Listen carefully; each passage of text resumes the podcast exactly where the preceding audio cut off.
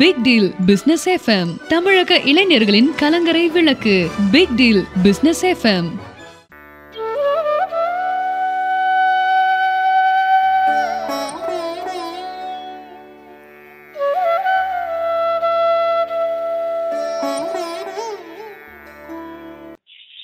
வணக்கம். Big deal business F M CEO divine Ravi எங்களோட big deal business F M நேயர்களுக்கு வணக்கம்.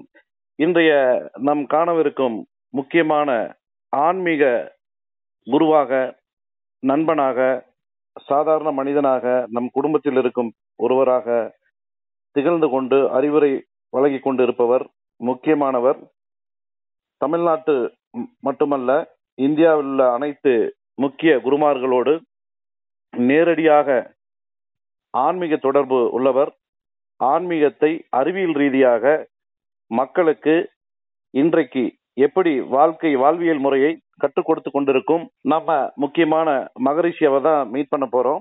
ஆதிநாத மகரிஷி அவர்களை சந்திக்க போறோம். நம்ம அனைவரோட சார்பாக அவரை நம்ம வரவேற்கலாம். ஐயா வணக்கம். வணக்கம் ஐயா, எப்படி இருக்கீங்கய்யா? நல்லா இருக்கேன். சூப்பருங்கய்யா. இந்த big deal business F M நேயர்கள் சார்பாக இன்னைக்கு உங்களை சந்திக்கிறதுல ரொம்ப பெருமகிழ்ச்சி அடைகிறோம். நானும் பிக் டீல் நேயர்களுடைய சார்பாக உங்களை சந்திக்கிறதுல ரொம்ப சந்தோஷப்படுறேன். அனைவருக்கும் என்னுடைய பரிபூர்ண நல்லாசீலம். நன்றிங்கய்யா. ஒரு சாதாரண கேள்வியிலிருந்து உங்களோட ஆரம்பிக்கிறேன். மனிதன்னா என்னங்கய்யா? மனித பிறப்பு எதற்காக, ஏன் இந்த கஷ்டப்பட்டு கொண்டு இருக்கிறான், இதுக்கு தங்களுடைய தீர்வு என்னங்கய்யா? மனிதன்னா விளக்கம் கேட்டீங்க, முதல்ல அதை சொல்லிடுறேன். சொல்லுங்க. அப்ப ஏன் கஷ்டப்படுறோம், அதுக்கு என்ன தீர்வுன்னு சொல்றேன். சரிங்களா? சரிங்க. மனிதன் அப்படின்னு சொன்னா மனதால் ஆளப்படுவான்னு பொருள். மனசுதான் ஒவ்வொரு மனிதனையும் ஆட்சி செஞ்சிட்டு இருக்கு. பெரியவங்க ரொம்ப சிறப்பா சொல்லியிருக்காங்க, மனுஷன் மனிதன் அப்படின்னு சொல்லியிருக்காங்க. தன்னை அறிந்தவன் மனுஷன், மனத்தை அறிந்தவன் மனுஷன், மனத்தால் இறப்பவன் மனிதன், மனத்தை அடக்கியவன் அறிஞன், மனத்தை அழிப்பவன் புனிதன். அப்ப மனிதனுக்குள்ள மனுஷன் இருக்கலாம். மனசால் ஆளப்படும் போது அவனை மனிதன் சொல்றோம், மனசு அவன் ஆளும் பொழுது மனுஷன் ஆகலாம். அது என்னங்க மனுஷனுக்கும் மனிதனுக்கும் வித்தியாசம் அப்படின்னா, மனுஷன் என்றால் மனு கூட்டல் ஈசன், மனு என்றால் உடம்பு, இந்த உடம்புக்குள்ள இருக்கும் ஈசனை அறிந்தவன் மனுஷன். மனிதன் என்றால் மனதனுடைய கட்டளைப்படி இயக்கப்படுவோம் என்று பொருள். இதுதான் மனிதனுக்கு விளக்கம். புரியுதுங்களா? சூப்பருங்கய்யா, சூப்பர். இந்த மனிதன் லௌகீக வாழ்க்கையில அவன் உடம்புக்குள்ள இருக்கிறது என்ன, அவன் நினைக்கிறது ஏன் நடக்க மாட்டேங்குது, ஏன் துன்பப்படுறான், இதுக்கெல்லாம் விதி காரணமா இல்ல ஜோதிடம் காரணமா என்ன என்பதை பத்தி கொஞ்சம் நம்ம நேயர்களுக்கு சொல்லுங்கய்யா.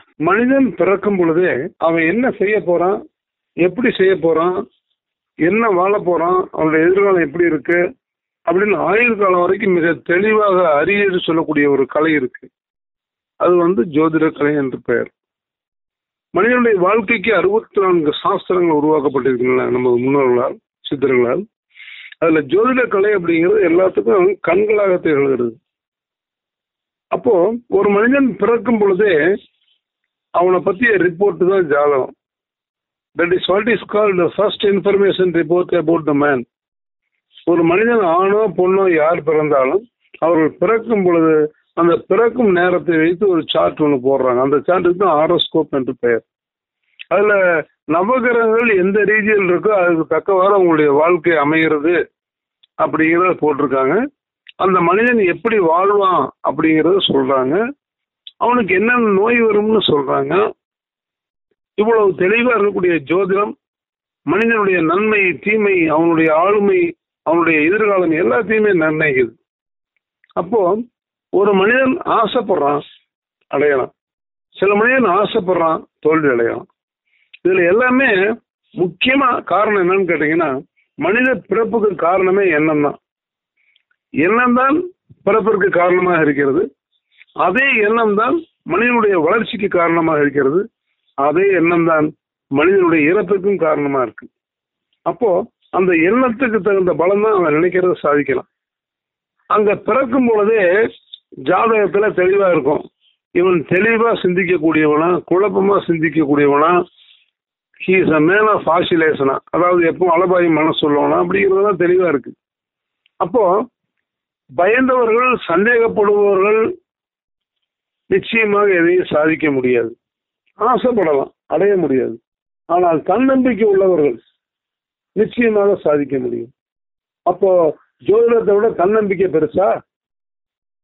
இல்லை இறையருள் பெருசா அப்படின்னா, மனிதனா பிறந்தவன் தனக்கு தெரியாத கடவுளை பல ரூபத்துல கும்பிடுறான். அவன் எந்த ரூபத்துல கும்பிட்டாலும் அவனுக்கு ஒரு திருப்தியை ஏற்படுத்திக்கிறான் ஏதோ ஒன்று நினைச்சுக்கிட்டு. ஆனா உண்மையான திருப்தி அது அல்ல, அவனுக்கு தெரியாது. அதை தெரிந்து கொள்ளும் பொழுது அவன் மா மனிதன் ஆகிறான், தன்னை அறிந்த மனிதன் ஆகிறான். அந்த மனிதன் ஏன் கஷ்டப்படுறான் உடலாலும் பொருளாதாரத்தாலும் அப்படின்னா அவனுடைய பலகீனமான எண்ணங்களே.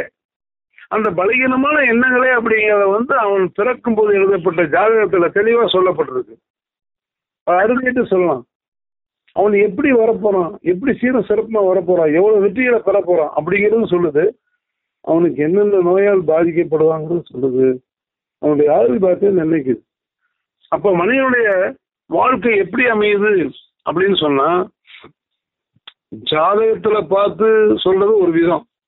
தனிப்பட்ட முறையில ஒரு மனிதனுடைய ஆக்டிவிட்டிஸ்ல தன்னம்பிக்கை உள்ளவன் நினைத்து சாதிக்கிறான், பயமும் சந்தேகம் உள்ளவனால் எதையும் சாதிக்க முடிவதில்லை. இதுதான் உண்மை. நல்லா அருமையா சொன்னீங்க. இந்த இடத்துல நீங்க ஜாதகம் எண்ணம்னு ரெண்டா குறிப்பிட்டிருக்கீங்க. ஆமா, எண்ணம் தான் ஜெயிக்கும்னு சொல்றீங்க, நமக்குள்ள எண்ணம் தான் இருக்குன்னு சொல்றீங்க. ஆமா, அந்த ஜாதகத்தின் அடிப்படையில எண்ணம் தோன்றுகிறதா, எண்ணம் தோன்றுகிற அடிப்படையில ஜாதகம் இருக்கிறதா, இல்ல எண்ணம் திண்ணமானால் அந்த காரியம் வெற்றியாகுமா? இதை பற்றி கொஞ்சம் விளக்குங்கய்யா. எண்ணியே எண்ணியாங்கு எய்துவர் எண்ணியர் திண்ணியராக பெறும். ஒரு மனிதன் தான் எடுத்துக்கொண்ட செயல் சிந்தனையில் தெளிவாக ஆழமாக அழுத்தமாக இருந்தால் நிச்சயமா அவனால சாதிக்க முடியும். இது பொதுவா உள்ள பழமொழி. ஆனால் அந்த சாதிக்கக்கூடிய திறமையும் அந்த திண்மையும் எண்ணத்துல வலிமையே இருக்கா அப்படிங்கிறத தெளிவா கோட் பண்ணி கொடுக்குறது ஜோதிடம். அப்ப ஜோதிடம் தான் அடிப்படையான மூல காரணம்னு சொல்ல வர்றீங்க இல்ல? நீங்க தவறா புரிஞ்சுக்கிட்டீங்க. ஒரு மனிதன் எப்படி செயல்பட போறான், என்ன பண்றாங்க, இன்ஃபர்மேஷன் ரிப்போர்ட். அது the first and full details about the information report about the man or woman. ஒரு ஆணோ பெண்ணோ என்ன செய்வாங்க அப்படின்னு இருக்கு, அதைத்தான் சொல்லுது. பிறந்தாச்சு ஒரு மனிதன், அந்த ஜாதகம் தான் ஜாதகம் எப்படின்னு தெரிஞ்சுக்கிட்டான். இவன் தன்னுடைய மனோ வலிமையில ஸ்ட்ராங்கா இருந்து தன்னம்பிக்கை உள்ளவனாக இருந்தான்னா எதையுமே மாற்றி காட்டக்கூடிய வல்லமையே அதே ஜோதிடத்துல சொல்லப்படுது.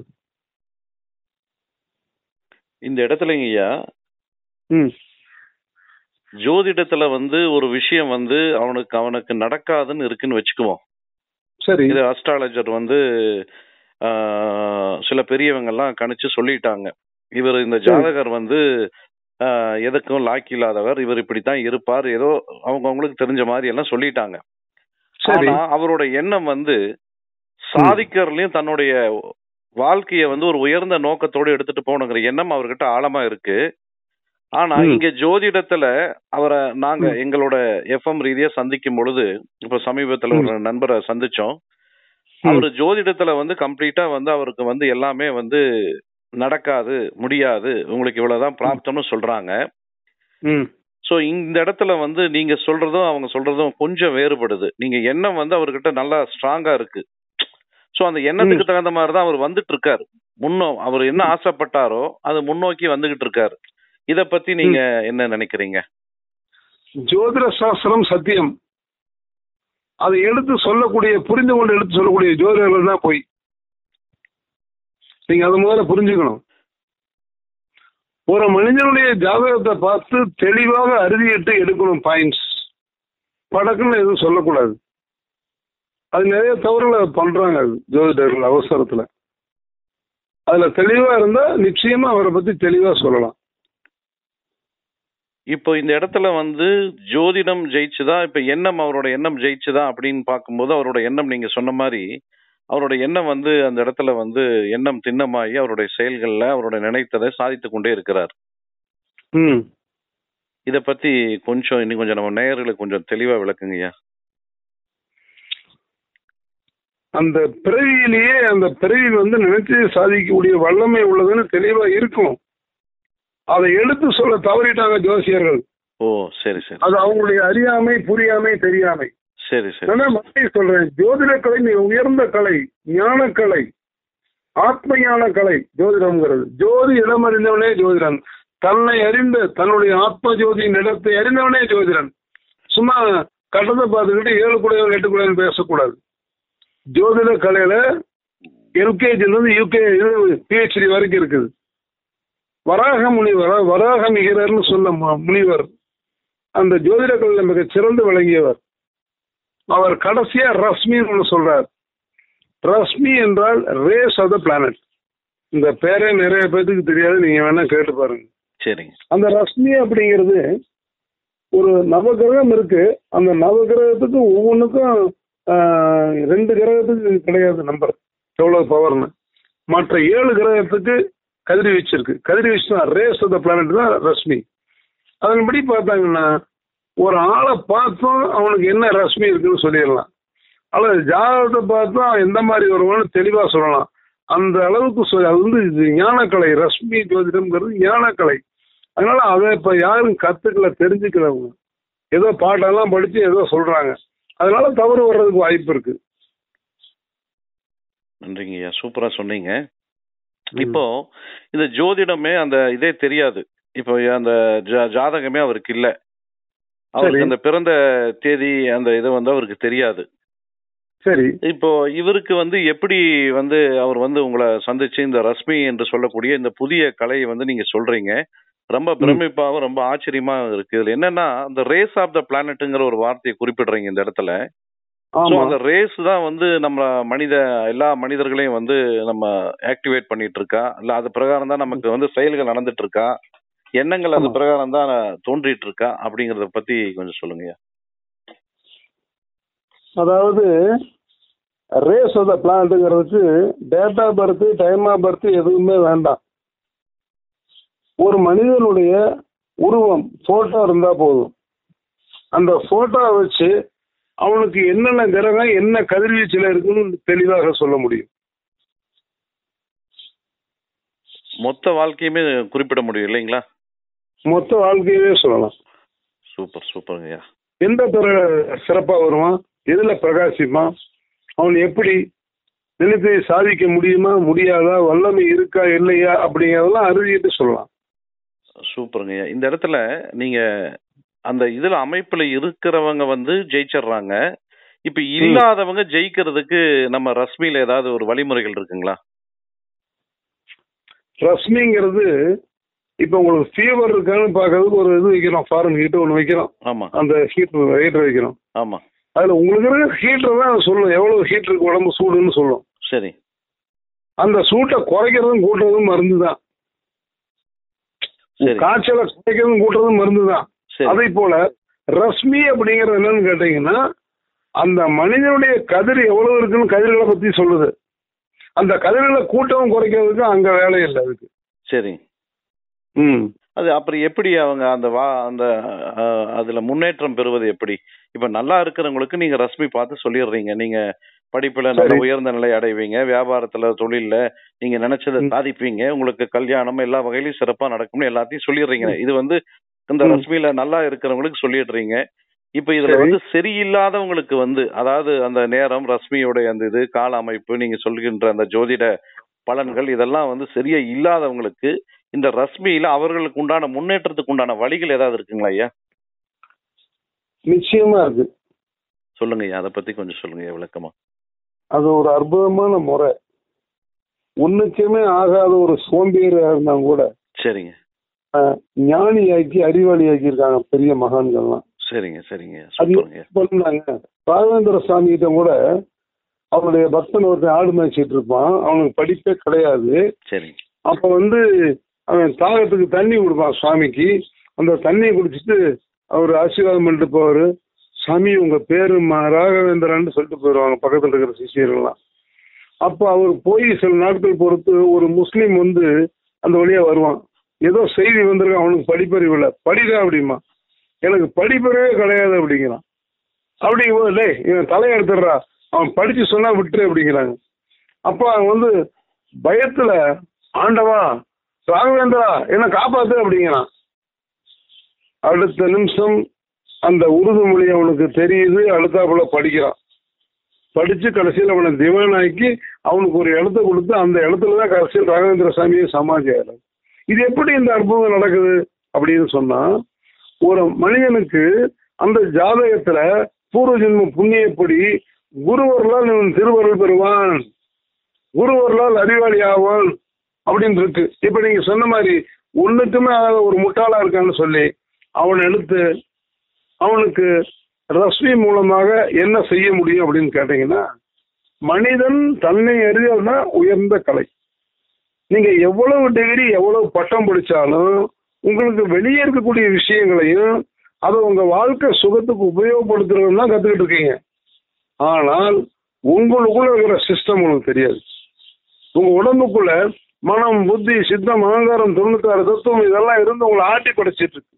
உங்க மனசு உங்களை ஆட்டி படைச்சிட்டு இருக்கு. அதுதான் சொல்ல மனிதனால் மனசால் ஆட்டி படைக்கப்படுவோம் மனிதன்.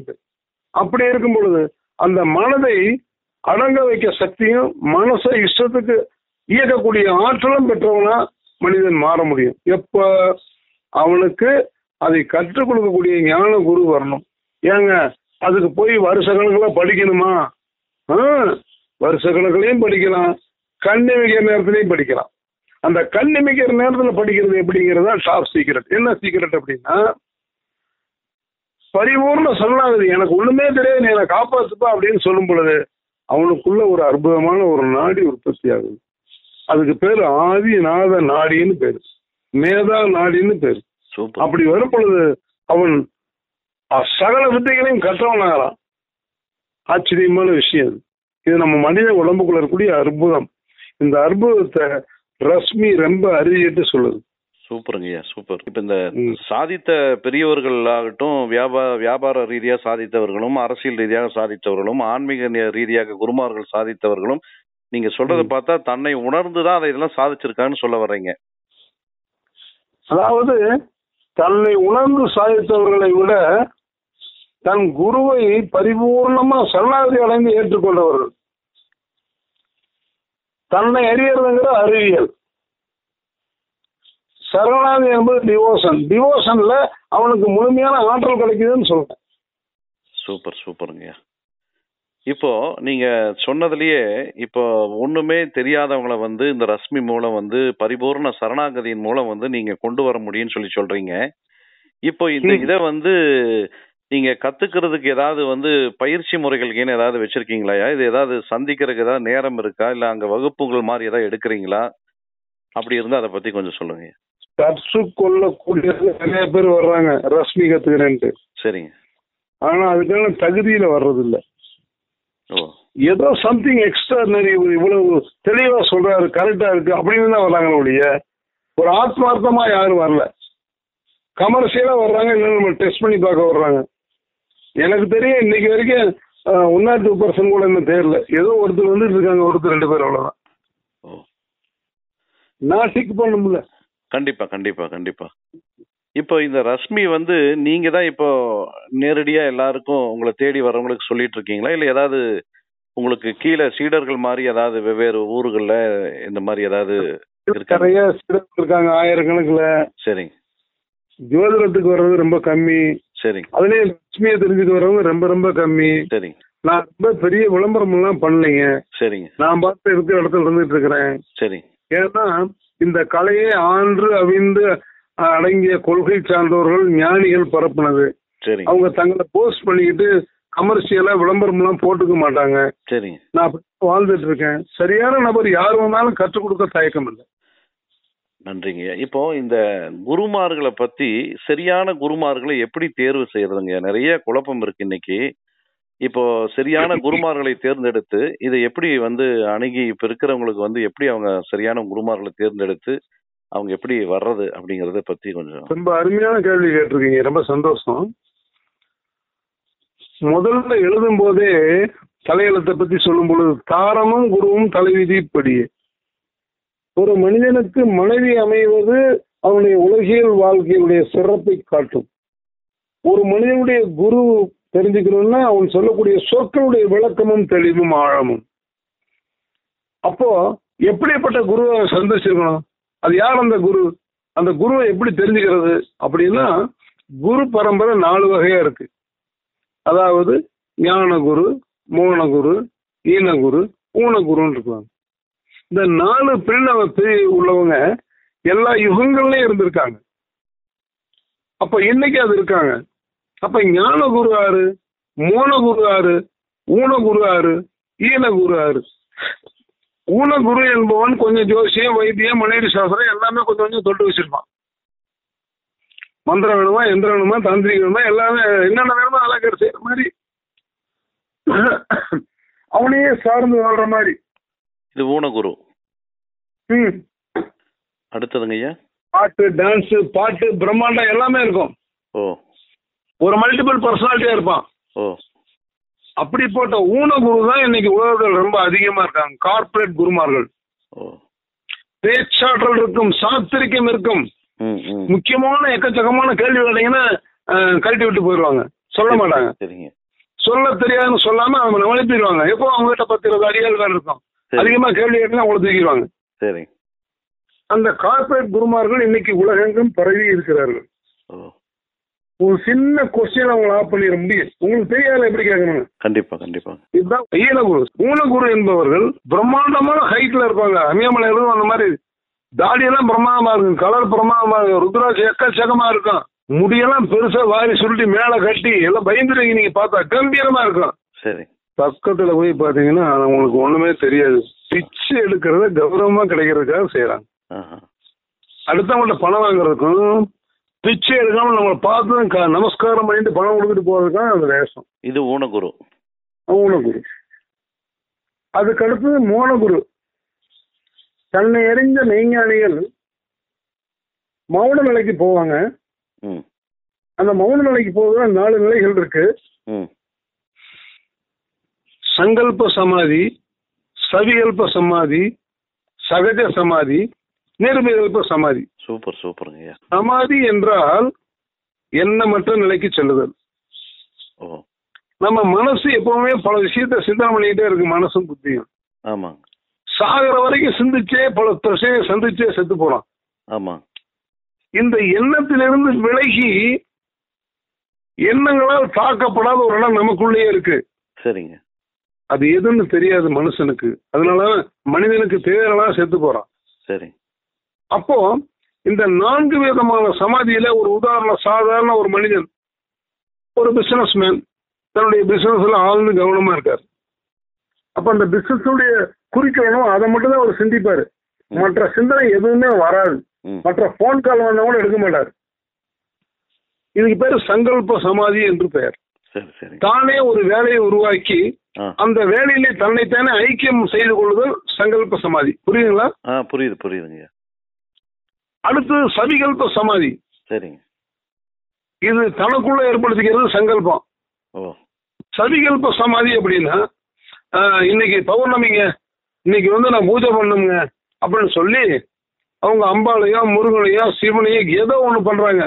அந்த பூஜை பண்ணும் பொழுது வேற சிந்தனையே இல்லாம ஆத்மார்த்தமா அந்த பூஜையில 1 மணி நேரம் ஐக்கியம் பண்ணுவாங்க. தனக்கு வெளியே தானே ஒரு விஷயத்தை உருவாக்கி அதில் தன்னை மறந்து இருப்பது, அதான் சவிகல்ப சமாதி.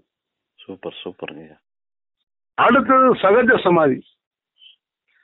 தன்னுடைய யோகா அனுபவத்தில் அப்படியே திளைச்சு சிந்தனையே இல்லாம எப்பவுமே 0 பாயிண்ட் என்ன மற்ற நிலையில இருக்காரு பாருங்க, அதுதான் சகஜ சமாதி.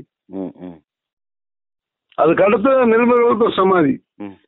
நிர்விகல்ப சமாதி என்றால் அவர் தன்னுடைய ஜீவனை பிரம்மரந்தம் என்று சொல்லக்கூடிய சகசிராரத்துல சேர்த்துட்டாருன்னா உயிர் போகாது.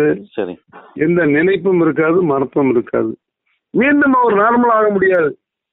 தன்னை மறந்து போய்கிட்டே இருப்பார். சுவாமி சதாசிவ பிரம்மேந்திரர் மாதிரி, குழந்தை ஆனந்த சாமி மாதிரி, ஜட்டு சாமிகள் மாதிரி அப்படி போவார்.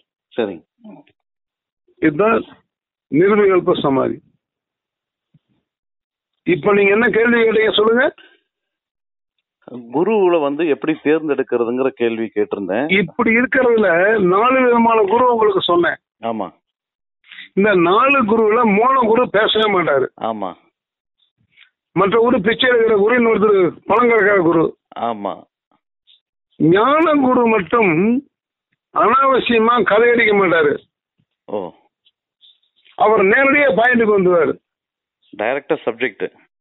ஆமா, இப்போ ஞான குருவை பார்க்க போறான் ஒருத்தன். அந்த ஞான குருங்கிறது அடையாளம். ஞான குருவை பார்த்தோம், ஒரு கேள்வி கேட்டீங்கன்னா முடிச்சு போச்சு கதை. மற்ற குருவெல்லாம் கேட்டா ஓடி போயிடும். அதான் சிம்பிள். அவன் ஈன குருவா இருந்தாலும் சரி, ஊன குருவா இருந்தாலும் சரி, மூண குரு பேச போறது இல்லை. ஆனா அவரை விட்டுருவான். கரெக்ட். ஊன குருவும் ஈன குருவும் போய், ஐயா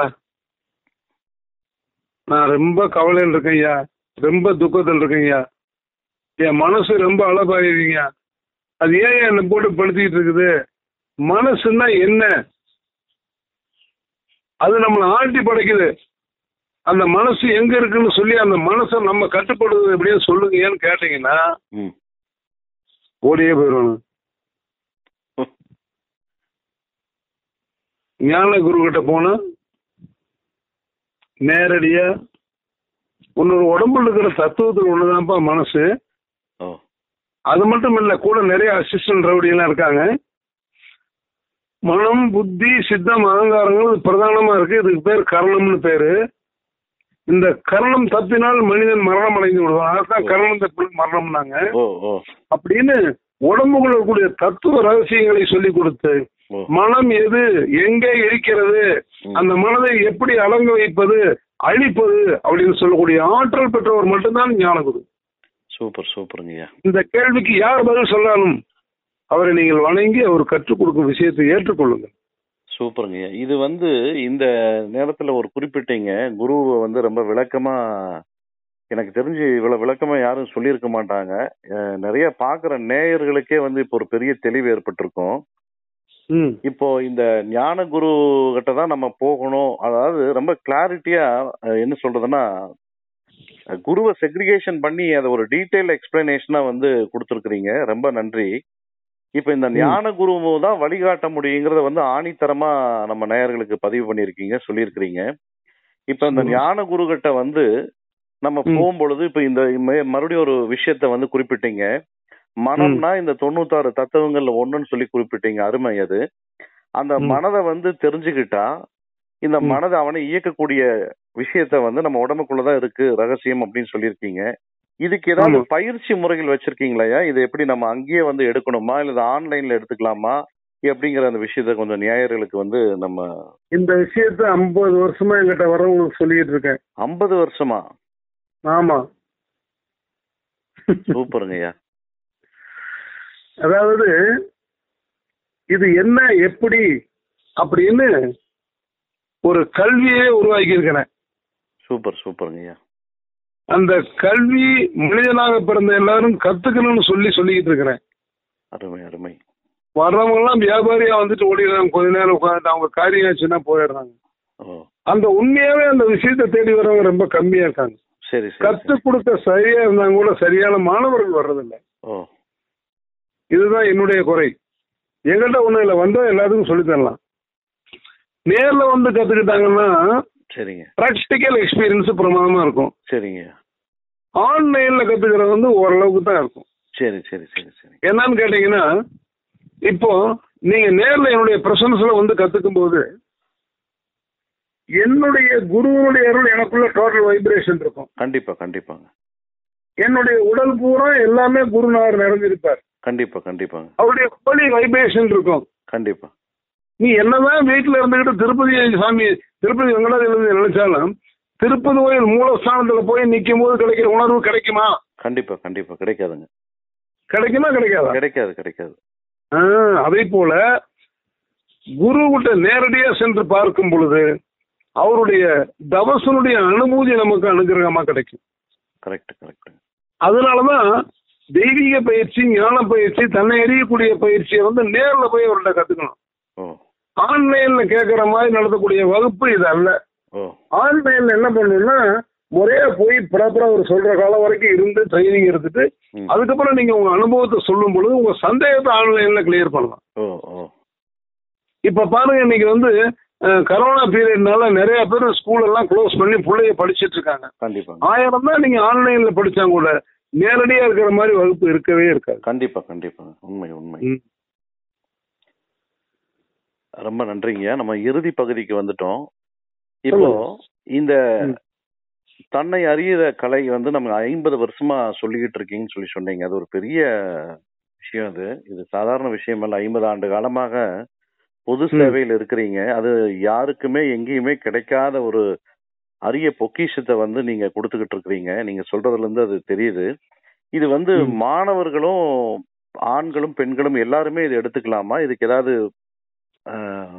ஏதாவது முறைகள் கீழே வச்சிருக்கீங்களா? இல்லை இவங்க தான் எடுத்துக்கணும், இந்த வயசுக்கு அப்புறம் தான் எடுத்துக்கணும்? ஏன்னா இன்னைக்கு இருக்கிற மாணவர்கள் வந்து சின்ன வயசில் நான் நடக்கலைன்னா கூட மனசு ஒடிஞ்சு போயிடுறாங்க. மனசை பத்தி தான் நீங்க மிக தெளிவா நீங்க இவ்வளவு நேரம் பேசின சப்ஜெக்ட் பூராமே மேக்சிமம் மனசை பத்தி தான், தன்னை அறியறதை பத்தி தான் சொல்லி வலியுறுத்திட்டு வர்றீங்க. அதை கத்து கொடுத்துட்டு இருக்கீங்க 50 ஆண்டு காலமா. இப்ப இதை மாணவர்கள் தெரிஞ்சுக்கிட்டாங்கன்னா அவருக்கு கல்வியில வந்து சிறந்து விளங்க முடியும்ங்கிறது நான் நினைக்கிறேன். அது மாணவர்கள் எடுத்துக்கலாமா, இல்லத்தரசிகள் யார் வேணாலும் எடுத்துக்கலாமா அப்படிங்கறத பத்தி நீங்க சொல்லி நிறைவு பகுதியை முடிச்சிடலாங்க ஐயா. சமுதாயத்தில் இருக்கக்கூடிய அனைவரும் இதை கற்றுக்கொள்ளலாம், கற்றுக்கொள்ள வேண்டும்ங்கிறது என்னுடைய விருப்பம். சூப்பர் சூப்பருங்க ஐயா. அது மட்டுமல்ல, ஆண்கள் பெண்கள் மாணவ மாணவிகள் எல்லா துறையில் இருக்கும்போது இதை அவங்க அனுபவத்துல கொண்டுட்டு வந்து பயிற்சியில ட்ரைனிங்க நல்ல பக்கம் ஆயிட்டாங்கன்னா அதன் மூலமா அவங்க நல்லா இருப்பாங்க, அவங்க குடும்பம் நல்லா இருக்கும், சமுதாயம் நல்லா இருக்கும், நாடே நல்லா இருக்கும், உலகமே நல்லா இருக்கும். சூப்பருங்க ஐயா. இதுக்கு வயசு வரம்புன்னு ஒண்ணு இல்லைங்க. சரி சரி. குறைஞ்சது நம்ம சொன்னா புரியுற நாலேஜ் இருந்தா சொல்லி தரலாம். சரிங்க சரிங்க.